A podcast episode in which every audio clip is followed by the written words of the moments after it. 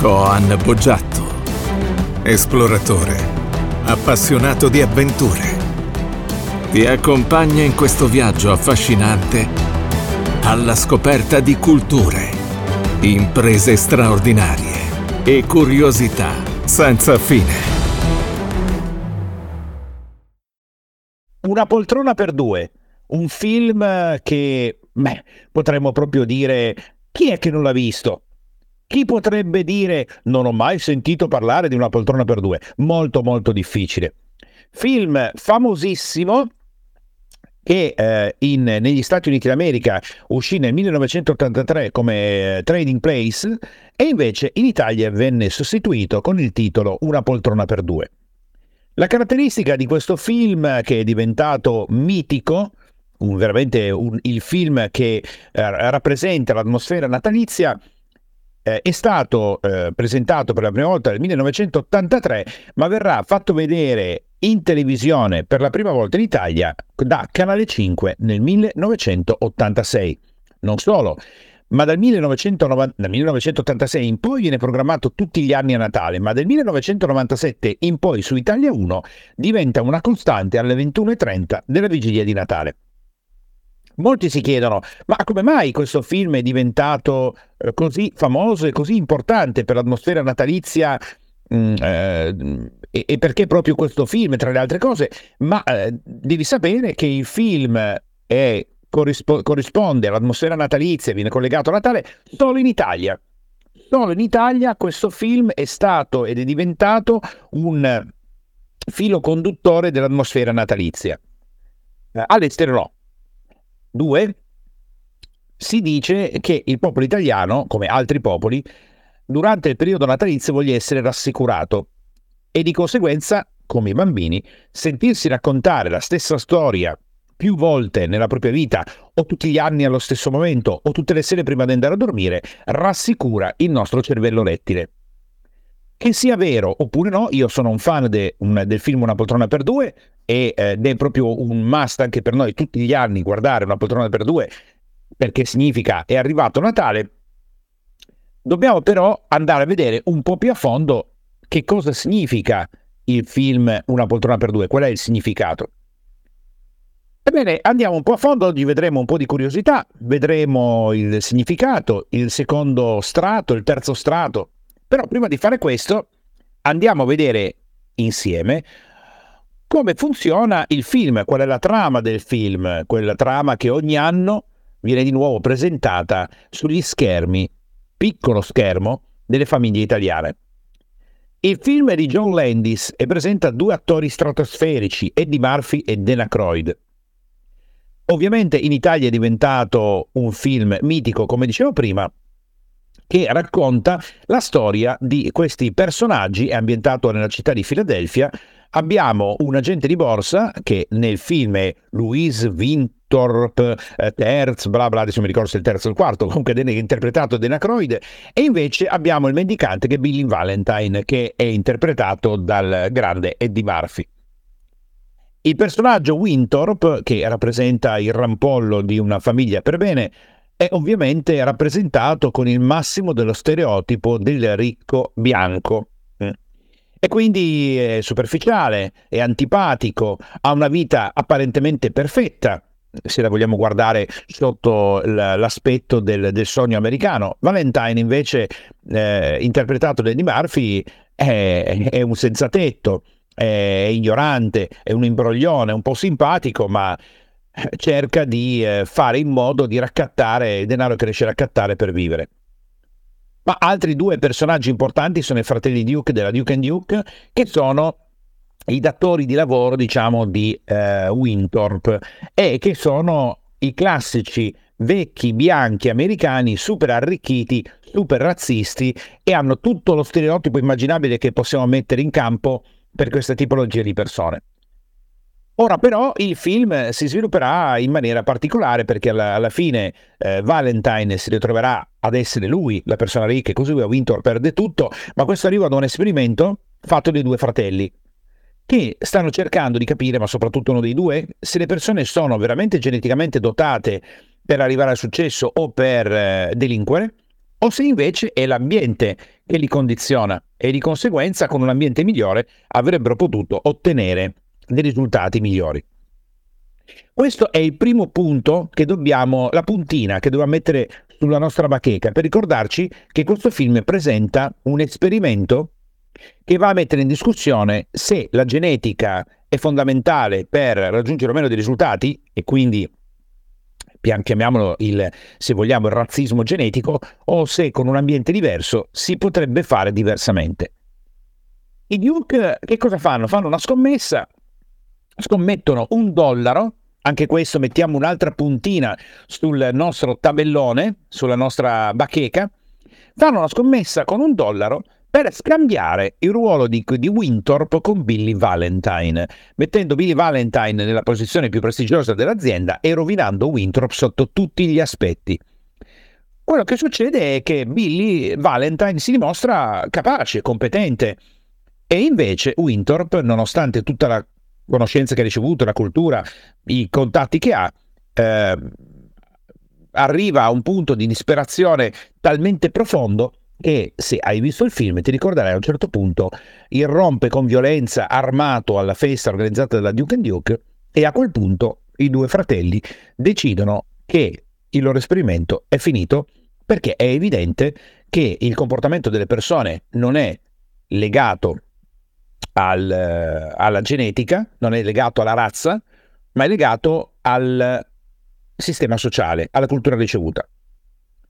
E a questo punto, scommessa finita, loro decidono che è il momento di liberarsi di Bill Valentine e di rimettere Winthorpe al loro posto. Però Billy Valentine scopre questa scommessa, capisce che sono stati fregati lui, Winthorpe, tutti. E così si allea con Billy Valentine, cioè Billy Valentine si allea con Winthorpe e decide di trovare un sistema per far perdere tutti i soldi ai Duke. Ora attenzione. Come fanno a far perdere tutto questo? Beh, durante il film si parla dei futures e specificatamente dei futures sulle arance, anche la pancetta, anche il cioccolato, ma parliamo adesso delle arance. I Duke nel film hanno corrotto un commissario del, della, della borsa americana per farsi consegnare in anteprima il rapporto dei raccolti delle arance, che è importante perché sapere in anticipo come va la produzione delle arance in quell'anno origina la possibilità di giocare sui futures. Ora, infatti, che cosa fanno? I Duke pianificano di comprare dei contratti futures sul succo d'arancia per fare la classica speculazione in borsa. Stop, anche qua dobbiamo andare a fondo di un aspetto fondamentale del film, cioè che cosa sono i futures? I futures sono dei contratti, sono dei contratti che vengono firmati da due parti, che ovviamente in borsa non si incontreranno mai, che si accordano preventivamente per scambiare in una data futura una certa quantità di merce a un prezzo stabilito. Quindi vuol dire che io firmo un contratto di future sulle arance e dico che al 24 di dicembre io sarò pronto a scambiare 100 kg di succo d'arancia per 3,70 dollari. Nei futures quindi abbiamo chi vende che sta scommettendo che il prezzo della merce in futuro scenderà. Se avrà ragione, questa persona potrà comprare la merce sul mercato poco prima della data di scadenza del contratto e incassare la differenza di prezzo tra la somma pagata e quella superiore indicata nel contratto. Chi compra, ovviamente, invece fa esattamente la scommessa inversa. Se il prezzo si sarà alzato, acquisterà la merce a prezzo ribassato e potrà quindi incassare la differenza vendendola subito dopo con la riscossione al prezzo di mercato.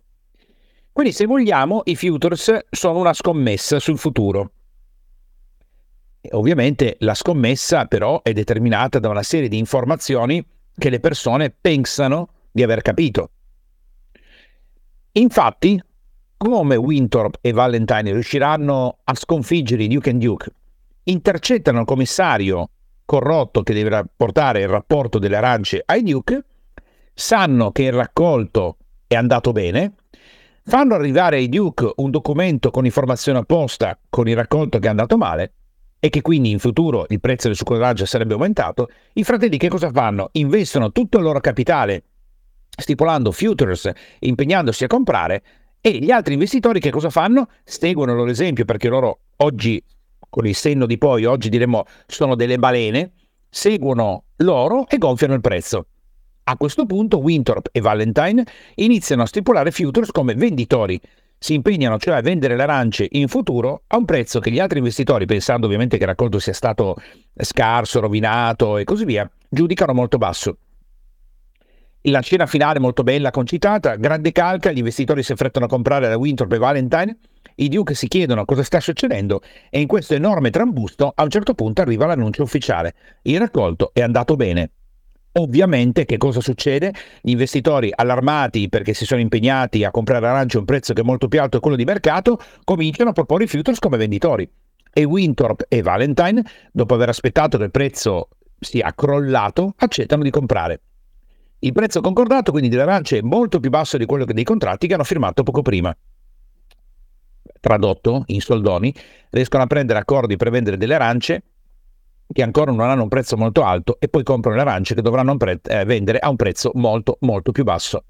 Ovviamente i Duke contavano su un'informazione completamente opposta e si trovano a così perdere tutto il loro patrimonio. Winthrop e Valentine vincono e il film finisce con loro su un'isola paradisiaca che si godono la grande vittoria.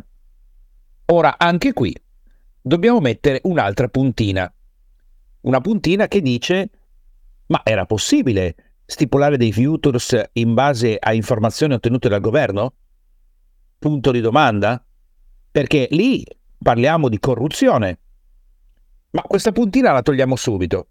È una curiosità del film nel 1983 era possibile ottenere informazioni dal governo pagando ed usarli per stipulare i futures. Eh già, certo che si poteva fare. Non era illegale, si poteva fare. Grazie al film questo, questa usanza eh, venne a galla e pensa che nel 2010 viene eh, promulgata una legge specifica che impedisce a qualsiasi persona, a qualsiasi fondo, a qualsiasi società di ottenere informazioni dal governo per poter stipulare dei futures. Tant'è vero che questa legge, creata ad hoc dopo il grande successo del film, si chiama oggi negli ambienti finanziari Eddie Murphy Rule. Davvero, guarda una cosa che dici, ma come un film ha potuto cambiare un punto di questo tipo tanto da chiamarsi Eddie Murphy Rule? O Rule? Sì, esattamente. Proprio così. Proprio così.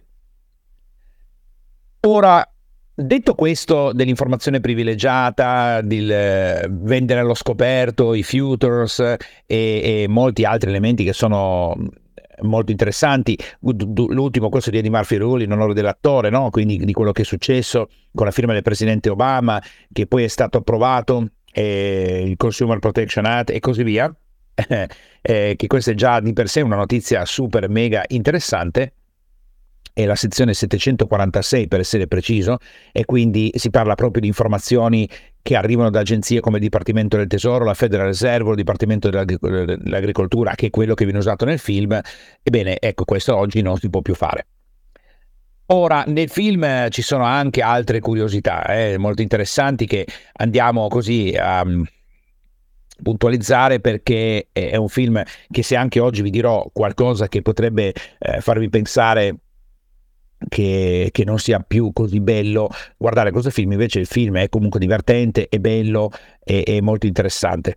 Ora, questa trama che si sviluppa intorno a queste due persone che sono dei potenti, avari, eh, taccagni, eh, che controllano tutta la finanza e che ci mettono un secondo a decidere di distruggere la vita di una persona che avevano accanto per una semplice scommessa di un dollaro, per poi far salire un senza tetto e quando questo senza tetto dimostra di poter fare determinati risultati, comunque rimane un nero per dire le parole che si usano oggi e quindi va comunque ributtato in basso e, e, e sono pronti a disfarsene. Infatti il film, attenzione, non doveva chiamarsi Trading Place, ma doveva chiamarsi Black and White, proprio per portare l'attenzione sulla differenza di colore della pelle. Decisero di non farlo. Io non so esattamente perché non decisero di farlo, eh, di non farlo, ma comunque inizialmente si doveva chiamare bianco e nero. Questo ci fa già pensare che in qualche modo ci sia una, una, un, un aspetto da considerare importantissimo legato al razzismo che vedremo dopo.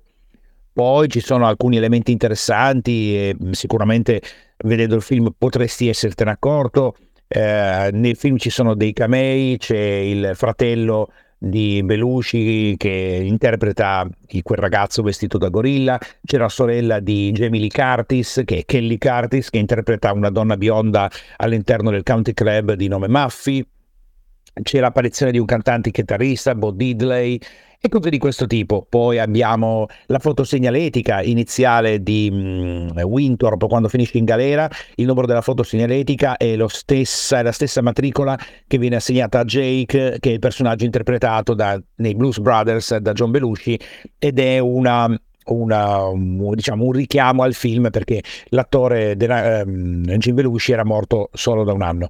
Poi nella camera da letto di Ophelia c'è una locandina di un film See You Next, Next Wednesday, che è un altro lavoro che poi Landis, il regista, non ha mai realizzato e eh, che però riapparirà anche in altri film sempre dello stesso, dello stesso attore. Uh, il film è stato girato tra New York City, Philadelphia e l'isola di San Croix, che è nelle isole Vergini Americane, che è quello cui, eh, in cui poi finisce eh, tutto il film. Ecco, qua ci sono alcuni camei interessanti che, eh, diciamo, in qualche modo eh, ci fanno pensare a, al fatto che magari nel film non abbiamo proprio visto tutto. Ma a fronte di tutto questo potremmo dire, vabbè, ma eh, in fondo che cosa, cosa c'è che non va all'interno di questo film? Vediamo, diciamo, sotto la superficie del divertimento, delle risate, dell'interpretazione degli attori che sono veramente bravi, vediamo che cosa c'è sotto questa commedia del 1983, commedia che viene anche eh, chiamata una commedia reganiana, cioè del periodo di Ronald Reagan. E eh, dobbiamo sempre considerare che tipo di film ha fatto il regista, tipo Animal House o appunto The Blues Brothers tanto che questo film diventa l'emblema di Natale. Ora, ripeto, il film è bello, è divertente, le scene sono fatte veramente bene, è quindi un film che io consiglio di guardare. All'interno del film però passa un messaggio su cui dovremmo riflettere. Messaggio numero uno. La felicità si raggiunge grazie al denaro. Questo è un punto interessante che fa da elemento trasversale in tutto il film. Quindi è chiaro che è un inno al capitalismo. È chiaro che è un inno al dacci dentro per diventare sempre più ricco perché la ricchezza è la felicità. Punto numero uno. Punto numero due. Che cosa ci dice il film? La vera ricchezza non si guadagna lavorando duramente, col sudore della fronte, con i turni. No. La vera ricchezza, quella potente, grandiosa, incredibile, si ottiene speculando in borsa. Attenzione, non speculando su beni voluttuari, ma speculando su beni alimentari. E quindi il film ci sta dicendo che va bene speculare sui beni alimentari sulle spalle del popolo per diventare ricchi. E attento, anche quando il popolo, rappresentato da Billy Valentine, dal maggiordomo, dalla prostituta, quindi anche quello che viene identificato come il popolo più becero, riesce a raggiungere il grande successo, il grande successo significa speculo sulla pelle delle altre persone. Questo è un altro punto su cui non possiamo, non possiamo sorvolare. E infatti il concetto di uguaglianza tra povero e ricco viene, diciamo, eh, completato grazie al denaro. Alla fine sono tutti uguali se riesci a raggiungere una quantità di denaro importante. E il paradiso non è dall'altra parte, è qua, è subito. E anche qui bisogna pensare alla religione protestante che fa da filo conduttore nascosto del film. Se tu sei benedetto dal Signore, ce la fai in questa vita, con, oggi diremmo, bilioni di dollari sul conto. Non c'è nessun paradiso dopo. È adesso il paradiso. E adesso tu sei nelle grazie di Dio se raggiungi un determinato risultato. Quindi il denaro, il dollaro, i quattrini sono super importanti. Super importanti. Ora, non solo. Nel momento in cui noi associamo questo al Natale, e qui diventa un altro pezzo interessante, Natale, la Madonna, Giuseppe, eh, il bambino Gesù, gli ebrei, i cristiani. Che cosa ci sta dicendo tutto questo? Che per sbancare e vincere anche tu devi fregare gli altri.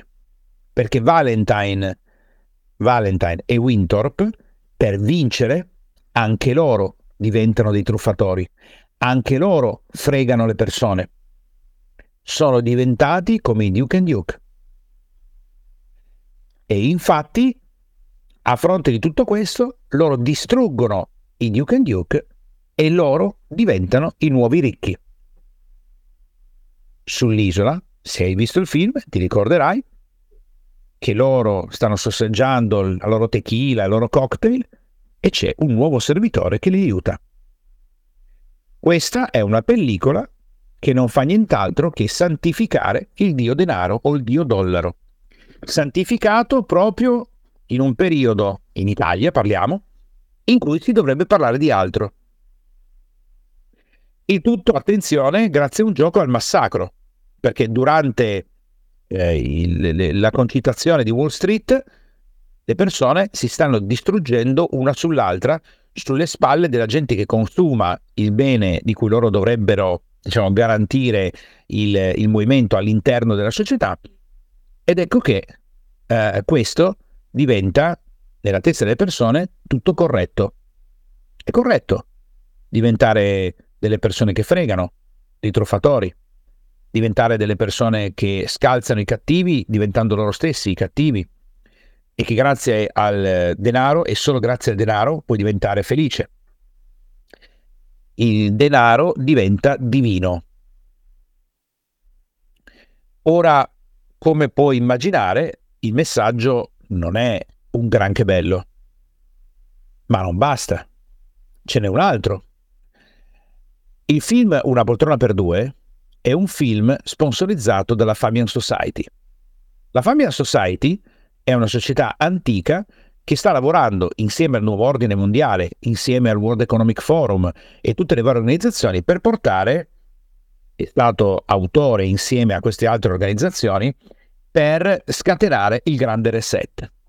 Che cosa dice la Fabian Society? Dice, ma sì, certo, tu puoi anche far salire il popolo e dargli il potere, ma sai, quando il popolo prenderà il potere, e salirà, ti distruggerà. Quindi non va niente bene. Queste persone alla fine si trasformeranno in delle brutte copie di quello che sei tu e ti avranno distrutto. E il fattore genetico non conta niente. Tu devi ricordarti che è il fattore culturale che fa la differenza e il tuo tentativo finale di pensare che sì, ma in fondo sono razze diverse e le rimetterò al loro posto è sbagliato. Quindi, caro cara elite super potente, fai bene attenzione a quello che stai facendo, perché ti distruggeranno. Perché quando arriveranno a capire come funziona il sistema, lo useranno contro di te, si arricchiranno e ti faranno fuori. Quindi non va bene.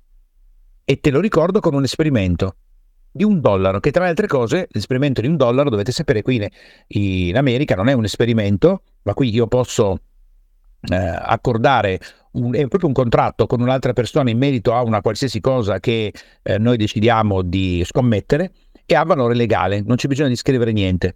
Io con un'altra persona posso dire scommettiamo 10 dollari che, e se l'altra persona stringe la mano, qualsiasi sia la scommessa, diventa vincolante a livello legale. Quindi non è uno scherzo, non è inventato, è veramente così. Eh, paese che vai, eh, usanza che trovi. Ad esempio in Texas, se tu vuoi picchiarti con una persona, eh, per mille motivazioni, lo puoi fare. Chiami un poliziotto, e, e, e, poi puoi prenderti a pugni o picchiarti con un'altra persona eh, ed è tutto legale. E, e tu dici, ma come? È possibile? Sì, è possibile. Le due persone sono d'accordo, si vogliono picchiare, tu chiami un poliziotto e ti pesti. Dici, ma come? Ma dove sbuca questa cosa? Ogni paese è fatto a modo suo. Quindi una poltrona per due non è proprio il film che tutti credono che sia. Il messaggio che porta non è proprio un bel messaggio. Vediamo insieme adesso come è possibile combinare la bellezza di un film divertente, coinvolgente, che abbiamo assunto come elemento eh, del, del, periodo natalizio, almeno una parte di noi, con queste nuove notizie che sembrerebbero un po' sgretolare il film. Ora cosa facciamo del film? Eh, vogliamo abbandonarlo o vogliamo guardarlo con rinnovato entusiasmo ed interesse? Io opto ovviamente per la seconda parte, cioè guardarlo con eh, gioia, allegria e anche con quell'occhio un po' clinico dove posso decidere di imparare qualcosa da un film che magari guardo da 15 anni di fila ma non avevo ancora mai visto proprio in quella misura, un po' come ho fatto nella puntata dedicata a Matrix. Iniziando a riguardare il film Una poltrona per due, la prima cosa che dobbiamo chiederci per divertirci e rilassarci all'interno del film, diventando anche noi parte di quella narrazione, è ma se io fossi stato un personaggio del film, chi sarei stato? Sarei stato uno dei fratelli Duke and Duke?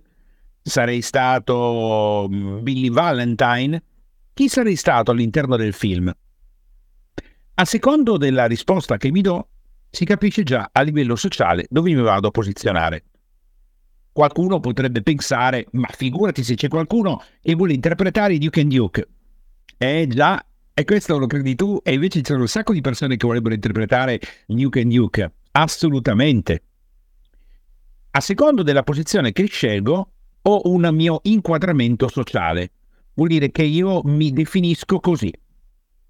Billy Valentine è una persona intelligente, capace, scaltra, ehm, anche con determinati valori, solo che ha vissuto una vita diversa con un ambiente che non l'ha aiutato a raggiungere i risultati che vorrebbe raggiungere, ma quando viene inserito nell'ambiente giusto, performa. Quindi se io scelgo Billy Valentine vuol dire che io credo di essere una persona che nella vita eh, non ha ottenuto quello che desiderava perché intorno a me non ci sono le giuste opportunità, ma se fossi o mi spostassi o se fossi messo in un posto adeguato, mi fossero fornite le giuste opportunità, credo che ce la farei. Se invece io credo e mi identifico con Wintorp, penso di essere una persona che nella vita ha ottenuto e ottiene risultati, ma che anche se dovesse trovarsi in una situazione molto difficile o dovesse trovarsi in una situazione tragica, alla fine ce la farebbe. E se fossi maggiordomo? E se fossi l'agente incaricato di eh, portare i documenti? Eh, cambierebbe la posizione sociale, cambierebbe il modo in cui io mi rapporto alla storia. Ora, una volta che noi divertendoci scegliamo il personaggio, dobbiamo pensare che il personaggio, come tutti noi, ambisce a cosa? A fare più soldi? No. Ambisce a diventare più ricco? No. Ambisce a diventare più sano? Nemmeno l'anelito finale di ogni essere umano è quello della libertà. E la libertà è la chiave della felicità. La persona è tanto più felice quanto si sente libera e tanto più infelice quanto si sente schiava. Anche se la persona non ha mai studiato nulla, non sa niente, è totalmente inconsapevole, avverte perfettamente a livello inconscio che cosa la rende libera e che cosa la rende schiava. Non lo sa esattamente, non sa che cosa fare, però avverte quel senso di inquietudine, c'è qualcosa che non va. Altrimenti mi sentirei felice. La felicità è effimera, chiaramente, non è una costante di ogni secondo, di ogni minuto, di ogni ora, di ogni giornata, ma è una sensazione che può essere estesa nella nostra esistenza. Quindi loro, i personaggi, stanno cercando la libertà questa è la chiave interessante col quale guardare con rinnovati occhi questo film. Quindi il personaggio che ascoltando me adesso hai identificato, perché ci sei proprio proprio dovessi scegliere un personaggio, sarei quello, sarei quel personaggio lì. Allora, quando scelgo quello dico ok, quella persona sta puntando alla libertà. Ottimo. E quella libertà che procura felicità ha l'altro risvolto della medaglia. Quella persona di cosa è schiava? E qui arriva il super divertimento all'interno del film. Quella persona di cosa è schiava? I Duke and Duke di cosa sono schiavi? Sono schiavi delle loro credenze, sono schiavi del loro potere, sono schiavi della loro grettezza mentale costruita a colpi di bigliettoni. E la pagheranno cara. Crederanno di essere invincibili. Sono schiavi della vita che hanno vissuto. Winthorpe è, è schiavo delle, di una vita finta, di una vita, se vogliamo, anche banale, ripetitiva, che però presto si sgretolerà sotto i colpi dei Duke and Duke e i suoi amici, che dovevano essere degli amici importanti, lo abbandoneranno clamorosamente. E la prostituta è schiava di un sistema e lei sta cercando di affrancarsi. Ma invece di essere una persona confusa, indecisa, eh, che vive una vita sregolata, una persona ordinata, precisa, sta cercando una soluzione. Ecco che allora noi possiamo pensare, visto che ci siamo identificati con quel personaggio, qual è la schiavitù che sentiamo di vivere? Qual è la schiavitù in cui sentiamo di essere costretti? Alt, e qui bisogna fermarsi. Qualcuno starà pensando, ma io non sono proprio schiavo di niente, perché sono un uomo libero, perché ho tante cittadinanze, perché giro nel mondo, perché ho più soldi, perché ho più conoscenza, perché conosco il maestro Toto Supergalattico. Eh, ma queste sono tutte finzioni. Qualsiasi persona al mondo, anche la più libera, dentro di te, dentro di sé, sente di soffrire di qualche schiavitù, di qualche limitazione, di qualche regola che non sta funzionando esattamente come dovrebbe funzionare. Se io penso, ad esempio, alla mia evoluzione personale nella, nel trascorrere degli anni della mia vita, quando io vidi per la prima volta, per la prima volta una poltrona per due, o mi identificai immediatamente, immediatamente con Billy Valentine. Perché nella mia testa, e, quando lo vidi ero molto molto giovane, avevo forse dunque un po' avrà avuto 15 anni, io ho sempre sentito di essere nel posto sbagliato sentivo che l'Italia era il posto sbagliato, sentivo che non c'erano opportunità che ci sarebbero dovute essere, che in altre parti del mondo, in America c'erano opportunità che sentivo io perché eh, giocavo su boot, ero molto bravo ma non c'erano le competizioni, giocavo a videogiochi, ero molto bravo ma in Italia non c'erano le competizioni, volevo andare in una scuola americana a giocare a football americano ma in Italia non c'erano. Va bene, qualcuno potrebbe dire, ero un ragazzo che cercava quello che non c'era, però io sapevo che da un'altra parte c'era. E non vedevo l'ora di andarmene. Quindi in parte mi sentivo come Billy Valentine, sei in una situazione, sei una persona intelligente, potente, capace, ma sei in una situazione sbagliata. Dammi la situazione giusta e vedi cosa ti combino nella vita in positivo. Oggi non mi sento più minimamente Billy Valentine, ma non mi sento nemmeno Duke and Duke. Faccio sempre riferimento a Winthorpe, perché penso che una volta che tu nella vita hai realizzato grandi risultati, sei diventato ricco, potente, capace e vivi in un certo modo, è facile che cadi preda di una finta realtà. E quindi Winthorpe come personaggio mi piace perché anche quando tocca il fondo, quando tutto sembra disperato, quando arriva anche a cercare di suicidarsi, ce la fa. Rimbalza con veri amici, persone che gli vogliono veramente bene, a modo suo si costruisce una famiglia, mettiamola così, e risale. Quindi cambia a secondo anche dei nostri momenti di vita. E questa, questo modo di vedere il film ci fa pensare. Perché, ad esempio, visto che oggi prendo come punto di riferimento il personaggio di Winthorpe, posso chiedermi che cosa sto facendo eh, di simile. Ci sono delle persone che magari frequento, che in realtà però non sono veri amici, non sono delle persone che mi vogliono veramente bene o a cui io voglio veramente bene. Non è che per caso mi sono rammollito, non è che per caso credo che, non è che per caso sono in contatto con dei Duke and Duke, ad esempio. E allora questo rende il film ancora più divertente, perché ti fa ricordare che la vita è un gioco. E le situazioni cambiano. Che oggi ti comporti così, ma domani potrebbe non essere. Che oggi sei fatto così o sei fatta così, ma domani potresti farti in un altro modo. O potrebbe essere che la vita ti spinga ad essere una persona diversa. E allora ecco che la situazione cambia completamente. Cambia completamente perché non solo mi diverto a guardare il film, che è bello, che richiama l'atmosfera di Natale, so benissimo che mi stanno programmando un film sempre uguale per dirmi dai, stai tranquillo, la narrazione è sempre la stessa. So benissimo che c'è la Family Society dietro. So benissimo che è una spinta a far entrare nella testa delle persone determinati concetti. E proprio per questo mi diverto come un matto. Perché è un gioco. Anche il World Economic Forum, anche l'Organizzazione Mondiale della Sanità, anche la Fabian Society, anche il nuovo ordine mondiale sta giocando il suo gioco, come altre organizzazioni che cercano di contrastare questo strapotere. Anche noi giochiamo tutti i giorni al gioco della vita e arriviamo all'ultimo pezzo del film. Quando lo riguarderai, se lo riguarderai o lo guarderai per la prima volta, pensa al finale. Il finale eh, non è il finale di vita perché purtroppo se non cambiano qualcosa con eh, la scienza, nel senso non trovano una soluzione, beh, alla fine eh, sappiamo quando ci sarà scritta, ci sarà scritta the end. That's it, è finito, quando moriremo. Quindi il finale non è quando moriremo, il finale è la famosa fase 12 del ciclo dell'eroe. Come sarà la vita perfetta quando sarò riuscito a fare tutto quello che è in testa? Ecco, per loro la vita perfetta è stare su una spiaggia a far niente, con il maggiordomo che ti porta una caipirinha.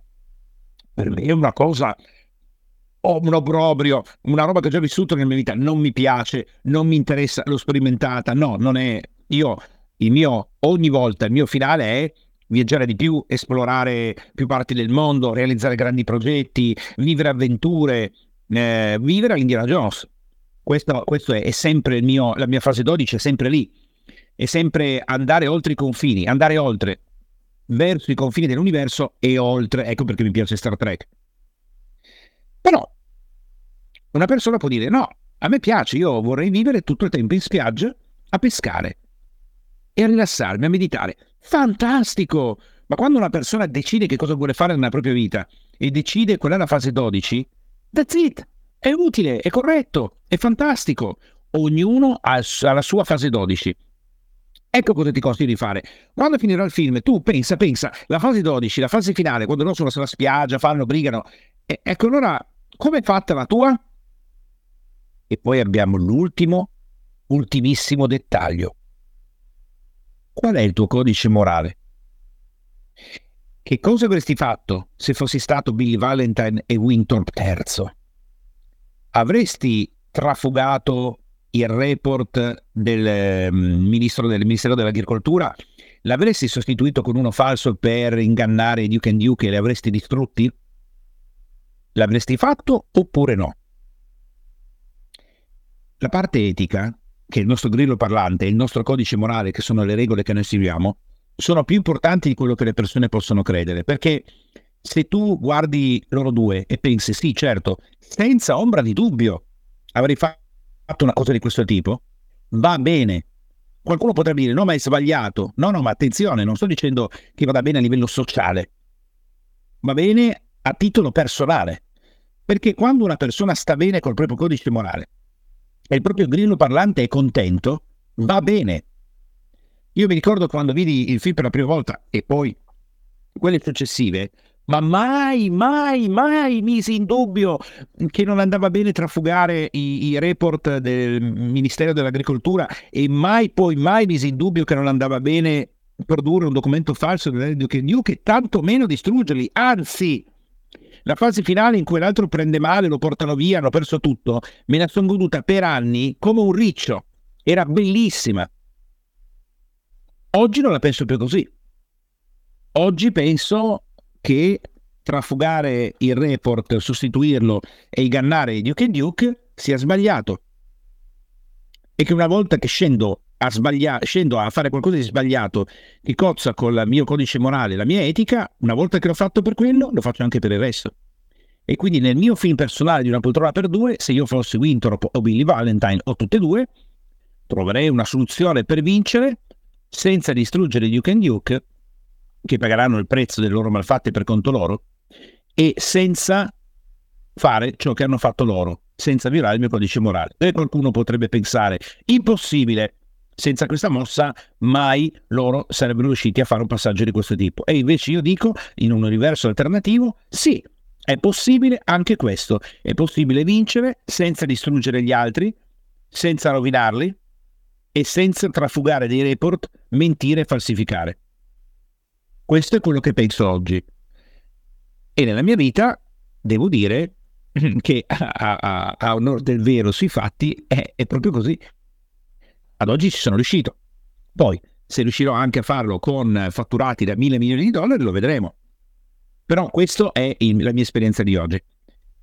Anche per te, decidere il codice morale cioè quali sono le regole che vuoi seguire e quelle che tu avresti seguito all'interno del, um, del, del, del, film, a secondo del personaggio, bene, invece metti lì, le scrivi, sono tue, tu sai se il tuo grillo parlante eh, dice ok va bene oppure dice no non va bene e, e il, tuo, grillo parlante non, non sbaglia mai, cioè, lo, come nel, nel film di Pinocchio. Questo è il punto di una poltrona per due. E quindi, in conclusione di questa puntata dedicata a questo bellissimo film, divertiti, approfondisci il film con un nuovo viaggio che farai riguardando questa bellissima pellicola e alla fine di tutto sceglierai quello che per te è il finale corretto.